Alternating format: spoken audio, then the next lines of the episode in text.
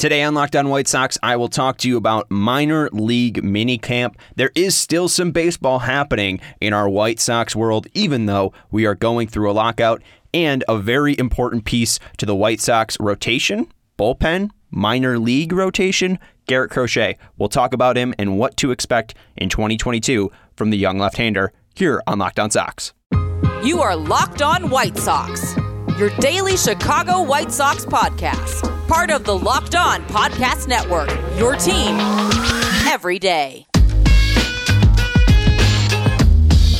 Welcome into Locked On Sox. Thank you for making Locked On White Sox your first listen each and every day. We're free and available on all platforms. We're free and available on Twitter, Instagram, and YouTube. You can find us there at Locked On Sox or by searching Locked On White Sox. I'm Sean Anderson, and I'm the host of Locked On Sox. I'm a lifelong baseball fan. I'm a lifelong ish Sox fan, lifelong Southsider. I'm a former radio producer in Chicago, and now I am currently the host of the Locked On White Sox podcast. How about that? This is why you're hearing me. You can follow me on Twitter at Sean underscore W underscore Anderson. Today is Wednesday, February 23rd. It is not a What Up Wednesday, but we will have Mark in the Park giving us a little bit of a Phoenix, Arizona area insight a little bit later on into the show. But if you do want to participate, you do want to send me uh, a note, a little phone call, 312 566 8727, or you can write in at lockedonsox at gmail.com. Now, today's an important day. We got to talk about some few things. First off, we're going to talk about spring training slash minor league minicamp slash baseball still locked out, and this is no fun. And I don't mean to be a Debbie Downer. Like, I want you to have fun on this podcast. This podcast will be fun, but who loves a lockout, right? I don't think the owners like a lockout. They're not making any money. The players aren't making any money. The MLB isn't making money. I know a lot of people are canceling their MLB TV subscriptions, and the people that are in Florida and in Arizona, the businesses that are built up around all these spring training parks, and the people that work at those parks aren't making money. So no one's having fun. There we go. But today's important because it is minor league minicamp, which means there's some there's a start of baseball activities at least. There are 60 White Sox affiliated players at the Glendale camp, so you know, it's kind of baseball. Tony's there. Tony LaRussa's there. Miguel Cairo's there. Shelley Duncan's there. Ethan Katz is there. What else? Maybe Joe West. Well, he's retired. So Angel Hernandez. We get all of the coaches and Angel Hernandez. We put 18 guys on a field and, you know, play ball. That's all you need, right? At will uh, new because I was under the assumption that minor leaguers could play in those spring training games, but the major league has postponed spring training at least to March 5th, something that the players said that the MLB didn't have to do. Oh, and also you didn't have to impose this lockout, but we are still here in this lockout. Some good news down in Florida, the MLB and MLBPA have been meeting. They've been meeting since Monday. They had a meeting on Monday, they had a meeting on Tuesday. They'll meet again on Wednesday. Now, let's get you caught up on what happened. Evan Drellich of The Athletic tweeted out and saying that they were done bargaining for the day, which would have been about 416 Eastern time, and they started uh, around 120-ish. So, you know, about a hour plus meeting. So, some decent news, but there's some not great news. MLB wants a third party mediation. The players do not. They want to talk to the league directly. And the MLB believes that the players took a step backwards today, which honestly, I'm not too, you know, disheartened by because they're still going to meet tomorrow. And everything that I've been hearing is if there's no proposal on a CBT, we're not close. And there was no proposal for a CBT today. So I mean, they're still bickering. They're still going over the small minutia details, and this is before they get to anything actually monumental and something that actually will get closer and closer to ending the lockout. So, are we closer to ending the lockout? Yes, but like I think we inched an inch. We got a we got a little closer. Like I mean a little closer, like an inch closer. So what does that mean? And I'll tell you that if they don't have spring training games this year, if, if spring training games get delayed or they don't start until March 5th, what happens, what's going to be going on, and honestly, how is that going to affect major league players, minor league players, and the communities around there? And to answer that question, I want to go out to my guy, Mark in the Park, who called in giving me some Arizona vacation recommendations, which I appreciate and asked for. So thank you, Mark in the Park, for giving me those. But I wanted to clip this specific part about what Mark said because it kind of goes into my thoughts on spring training and the minor league mini camp that's going on. Sean, Mark, in Litchfield Park. I don't know if you want to use this for the show or not, but you asked. So, as far as things to do here, it's a cultural wasteland. Um, you've got the Frank Lloyd Wright School, which is cool. Um, and uh, that's about it. and the food is awful. It's all chains for the most part. There's some places, you know, that you can throw in there. There's a good Mexican place, but there's tons of great Mexican places in Chicago. So, and I tried to get out of here, and due to the current housing situation, people have lost their minds and want me to write them a letter uh, telling them why I should be the one to get to buy their house. And my letter said, because I'm giving you money. But, um, I don't know, just a little more insight into who I am and which is kind of a curmudgeon. So I'm not up for going to see minor leaguers at Camelback Ranch. Uh, it's too damn hot. So, you know, we'll see what happens. Thanks, Sean. Thank you, Mark in the Park, for calling in. I don't think you're a curmudgeon. I love hearing from you. I, I think that you're great. And also, I think you could just leave them a voicemail over a letter. You you leave me a voicemail over a letter. You don't you don't choose to write in. Maybe that's the thing. Maybe you just got to get the phone number, call in. Hey, this is Mark from Litchfield Park. I have a lot of money. I'd like to buy your house. That's the Ja'Marr Chase method. Ja'Marr Chase was drafted by the Bengals, and he went to Joe Burrow's block and knocked on every single door and said, Hi, I'm Ja'Marr Chase. I have a lot of money. I'd like to buy your house. And someone finally sold it to him. So, you know, just have the confidence of Ja'Marr Chase, and hopefully you have that first round wide receiver money too, Mark. But I, you'll be fine. Don't worry. You're not a curmudgeon. We love you here on Locked On Sox. Please call in, Mark. Thank you for the description of the cultural wasteland that I wanted to talk about because there's this article in the New York Times, and it's from, I want to make sure I'm crediting this person correctly, James Wagner, and the photographs in the article were taken by uh, Zach Whitman, who took some great p- pictures. There's one picture of a couple standing outside the gates of Phillies mini camp, and you know it's exactly the same thing as the White Sox mini camp, instead of in Florida, it's in Arizona. Instead of 60 Phillies, it's 60 uh, minor league White Sox players. And you could see these two people, and, and they're two, two older people, and Frank Kitzinger is his name, and his wife Nancy. They watch the minor leagues work, and Frank said, It's still baseball. And, you know, Mark, it is still baseball, but you're right. Sitting in 95 degree heat to go watch baseball is something that I would have difficulty doing too. So I, I don't blame you for not wanting to go watch any type of baseball in 95 degree weather. Because the thing is, is like I'm freezing cold in Chicago right here. We're getting freezing cold rain. So like when it's nice, it's 50, 45 degrees out, whatever, we're getting a ton of rain. So you can't go outside. And then when it's not 45 degrees and raining, you know, it's 20 and snowing. So maybe I would be able to watch 95 degree baseball right now. But for somebody who lives in Arizona, I, I get it, Mark. But the idea that you propose of this cultural wasteland, like honestly, yes. There's not much around there. The only thing that's around there is this spring training camps, and that's for Florida and that's for Arizona. And that's why all of these communities are affected by this. And this is the third straight lockout that towns and those peoples and economies will be affected. In 2018, I think this was from the Arizona State University, they conducted a study with the Cactus League and they had an economic impact of about $644 million for the 2018 spring season. So that's what the Cactus League did to that area of the Cactus League. Uh, $644 million. And then in 2020, when the spring season was cut short because COVID ended up breaking down out and then they cut shut down all of the spring sites, the $644 million was nearly $300 million less. So these places and, and all these small businesses and all these restaurants that Mark doesn't even like, you know, they, they're not staying afloat because this is what these towns were built off of. And you had a shortened season in 2020. You didn't have full stadiums in 2021. And now you have another shortened spring season because of a lockout. Like baseball just doesn't understand what's going on. They just don't get it. And I, I, this is what I feel all the time is that they don't get it. And it's frustrating.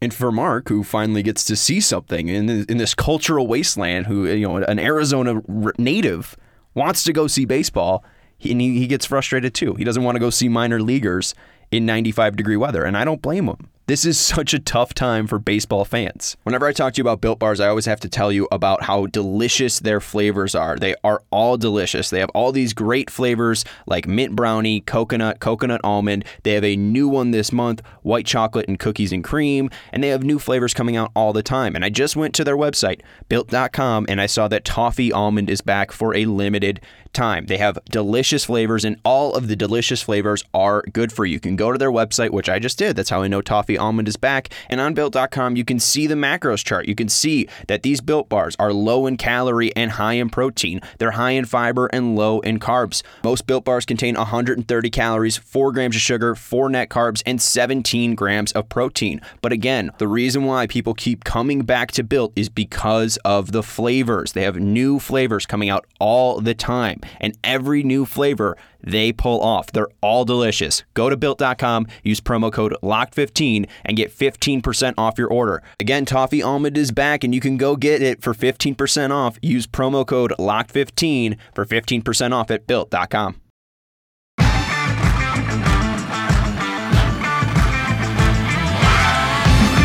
so I want to talk to you about Chris Getz, the assistant general manager for the White Sox. He's down at Camelback Ranch and he spoke to the media today. So we got some Chris Getz thoughts on the 60 players that are at White Sox mini camp at the moment. So again, baseball isn't over, but you know, it is frustrating to be a baseball fan, but like Frank said, it is still baseball and some people even if you're you know if you are stuck in this chicago weather maybe that's all you want to think about is 95 degree warm weather beating down on your white, pale skin, burning the hell out of you. Or maybe I'm just thinking about myself. But some stuff I can update you on, some important players we can update you on, because there are some important players, even though the White Sox have uh, one of the lowest rank minor league farm systems currently uh, by most major outlets. The White Sox still have some bright spots. So let's talk about one of those bright spots. 2022 first rounder. This was tweeted out by Scott Merkin. I have not been able to listen to the audio yet from Chris Getz, but on Colson Montgomery,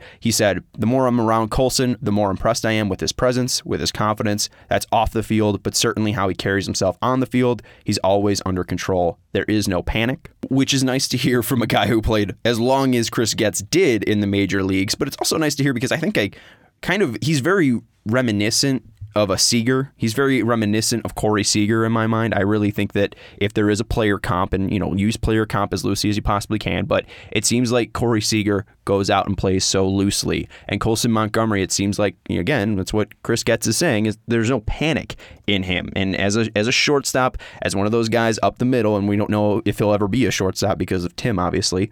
But having that presence as a young, talented kid can only help him out, which is exciting. So, you know, hopefully we'll be able to see Colson Montgomery this spring.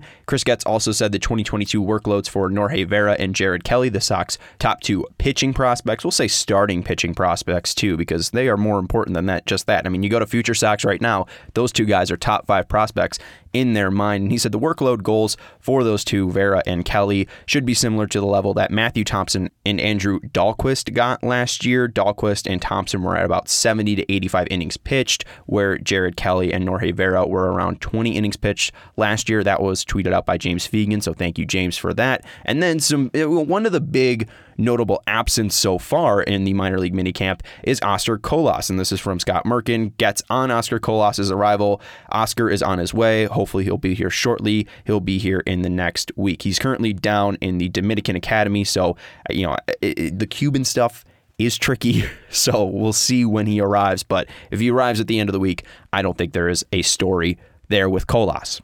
Now, this was from Daryl Van Schouwen in the Chicago Sun-Times, and I think is the best quote uh, from Chris Getz, and this is about the importance of having minor league depth, especially with a team that is contending. And Getz said, the ultimate goal here is to supplement our major league club. We are very fortunate to have players step up last year, whether it be Gavin Sheets, Jake Burger, Romy Gonzalez, obviously Andrew Vaughn with perhaps a little bit higher profile, even Seby Zavala and Zach Collins, Ryan Burr, Yermin Mercedes. Not all of those guys were high profile in the sense of top of these rankings, but they certainly were able to contribute on our major league club with injuries that we had, with the adversity that we were faced with. And that's the ultimate goal when you're managing the minor league system is to be able to provide players for your major league club when the team arises. And, you know, Chris Getz isn't wrong. They have a horrible minor league, you know, farm ranking system, but that's because of the prospects in there, but not because of the quality of work that, you know, AAA, double A, single A,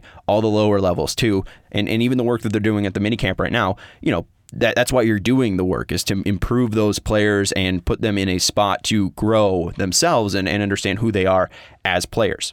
And hey, I mean, the White Sox didn't lose because of their minor leaguers in the postseason. And it, it is true that even though Yermin Mercedes came out and we thought he was going to be much better than he was, the fact that he was just so naturally ready to attack and hit and produce the way that he did, you know, the fact that they got as much as they did from him is a true, you know, that's pat on the back White Sox minor league system. You know, pat on the back Chris Getz because a guy like that was not seen as major league ready by any other organization, and the White Sox at least put him in the right situation where he was ready and able to do that on opening day, or you know, at least the opening series. And another name he mentioned in there was Ryan Burr, and Ryan Burr consistently talked throughout the season. You could tell how hungry he was, and thankfully the White Sox gave that guy opportunity, opportunity, let him grow, let him grow, and we did see that Ryan Burr at times was highly effective. You know, maybe another season, maybe another mini camp, whatever it may be. Maybe Ryan Burr is more of a solidified arm in the White Sox bullpen, and that could be because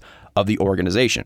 And again, obviously, Ryan believes in himself, and Ryan himself is a talented person. So it's not all on the organization, but I mean, we, we've seen the White Sox clubs before, and sometimes they call up guys and they're either completely not ready or they weren't ready. It just seems now that Chris Getz and his addition to the White Sox front office has been a much needed boost to the team. So I, I like Chris Getz, and I, I, did like that quote from him, and just wanted to share it with you. So, you know, all these guys, all these 60 players, yes, you might not know them now, but you never know uh, when you might start knowing them, right? Romy Gonzalez gets called up to be a second baseman, and then, hey, look, he's out in right field. Hey, look, he's pitching, you know? So, you know, you never know when you're going to meet these guys. I mean, you never know when the White Sox, I don't know, suffer an injury, let's say, you know, knock on wood.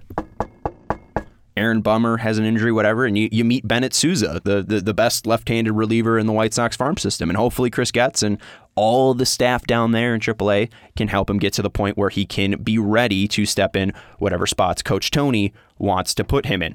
And speaking about, you know, putting guys in spots here and Coach Tony putting guys in spots, this might not be Coach Tony's call this year, but we got to talk about Garrett Crochet. And I mentioned him last episode on the expectations for the White Sox rotation in 2022. And I know some people didn't love Crochet in 2021. And I know one of the slanderous things I saw on Twitter was from my guy, GD, or White Sox starting pitcher Resurgent Bandwagon on Twitter, and he posted a map of all of Garrett Crochet's 100 plus pitches, 100 plus mile per hour pitches in 2021, and there are zero of them. There are none of them. And you look at his six innings in 2022 when he threw 45 pitches over 100 miles per hour. So when the guy doesn't come out throwing 102 and not wowing you like that, and also he's dealing with some injuries, right? You get scared in game three in Oakland when he gets pulled off the mound in I think the second or third inning after Dane Dunning starts, right? Like you, you start worrying about that and then he's not able to hit 100. You know, maybe you're concerned about injuries, but, you know, fairly for 2021, for a guy that didn't pitch as much as he did, pitching big major league innings, the fact that he played 54 games is, is not bad. He had a couple minor injuries, but for the large part, playing 54 games with a sub three ERA in your first full, you know, 50 plus innings in the major league and having a whip just under 1.3. That's that's good. That's good work right there. I mean, Garrett Crochet was extremely effective. And like any pitcher, like he's going to have some some struggle points. 22 years old and yes, he has some issues with control. 4.5 walk per nine. And one thing too is he throws a lot of balls and then he tries to get it into the zone and you know guys hit it and he, he had a seven hit per nine and and you know it seemed like he was almost untouchable in 2020 and I think that's what people were expecting. So when he's giving up hits, he's walking batters like that. People came off of him a little bit. The shine came off of him a little bit, but you need to be patient with Garrett Crochet. You need to give him time because that potential is still there. I need to let you know about the new official sports book of the Locked On Podcast Network and of Locked On White Sox. Football might be over for this season, but basketball is in full steam for both pro and college hoops. It's a big night in the pros on Thursday. The All Star break is over. You finally get some professional basketball back in action. You could sit down in front of the TV, put on that channel with Shaq and uh, Charles Barkley on it, and you could watch some basketball and place bets on the number one spot for all your sport betting needs. They have the latest odds, totals, and player performance props. BetOnline.net. It's the best spot for all your scores, podcasts, and news this season. And it's not just basketball. BetOnline.net is your source for hockey, boxing, and UFC odds, right to Olympic coverage and information. You could head to the website today or use your mobile device. Again, it's betonline.net to learn more about the trends and action. BetOnline, where the game starts.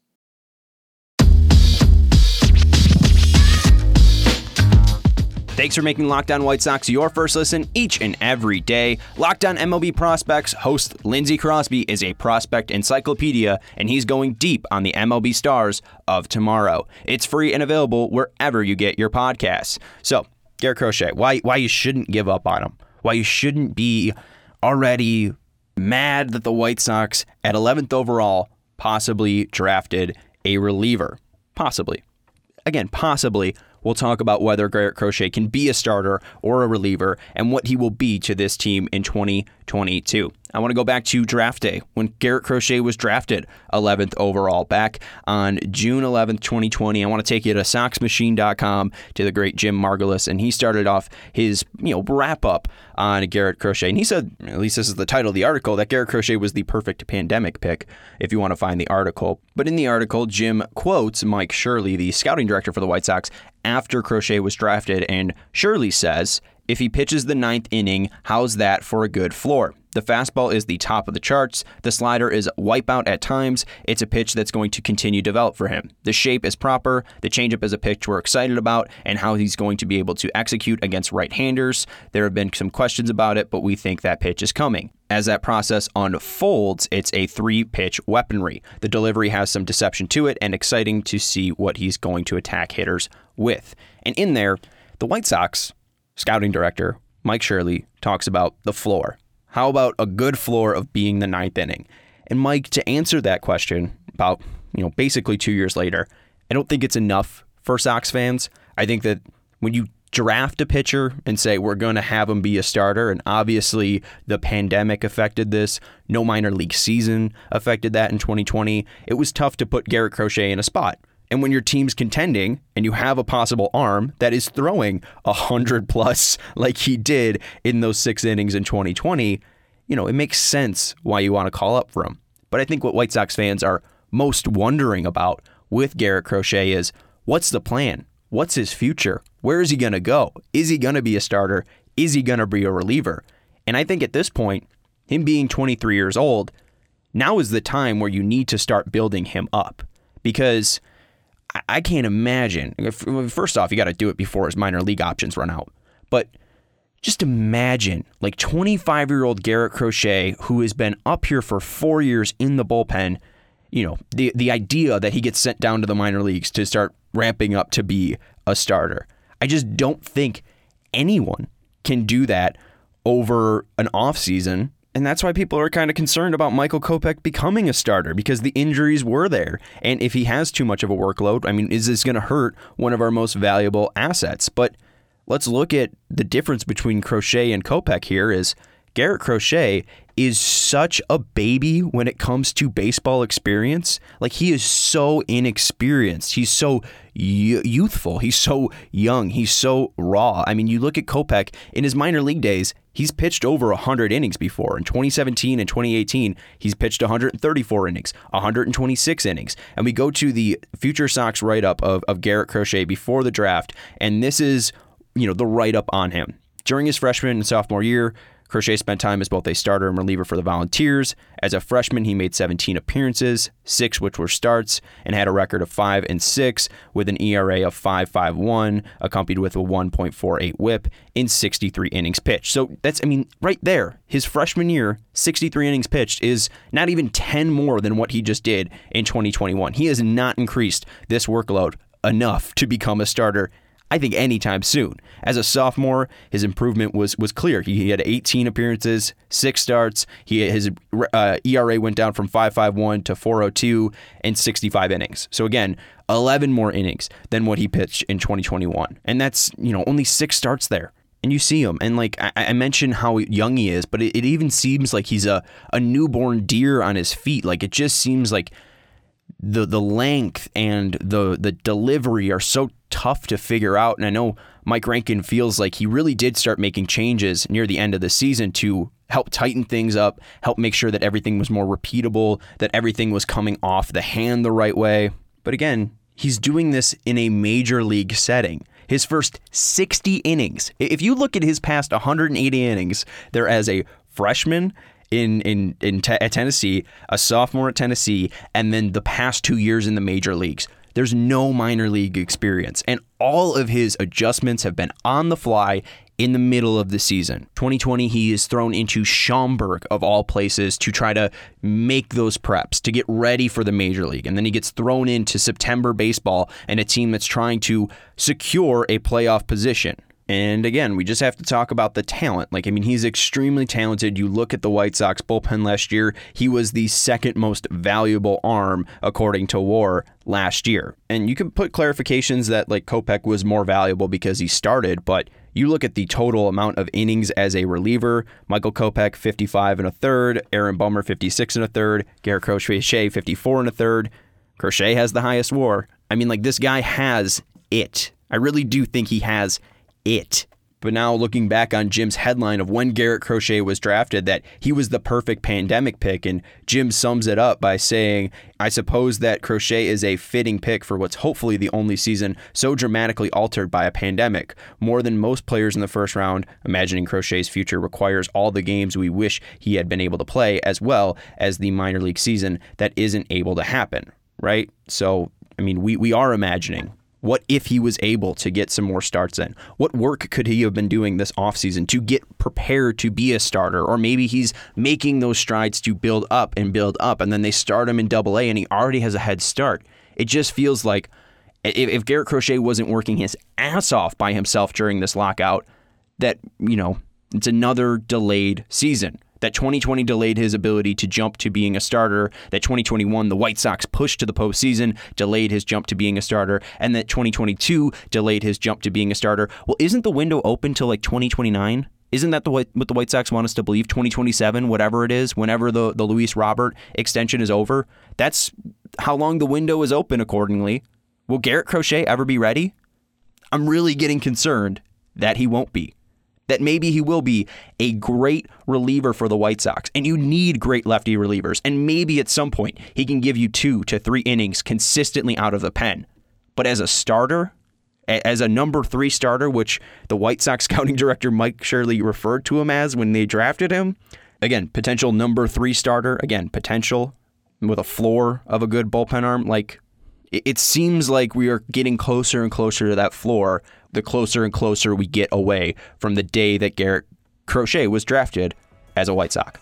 Thanks for making Locked On White Sox your first listen each and every day. Our next episode is going to be Friday. We're going to have some Friday fun. We need it after some lockout talk. Maybe there will be some good lockout news by Friday, but hopefully I got a good, fun guest for you on Friday's show. Now make your second listen Locked On MLB. Paul Francis Sullivan please call him Sully, brings you his unique perspective on the major league, past and present. It's free and available wherever you get your podcasts. I'm Sean Anderson, and thank you for listening to Locked On Sox.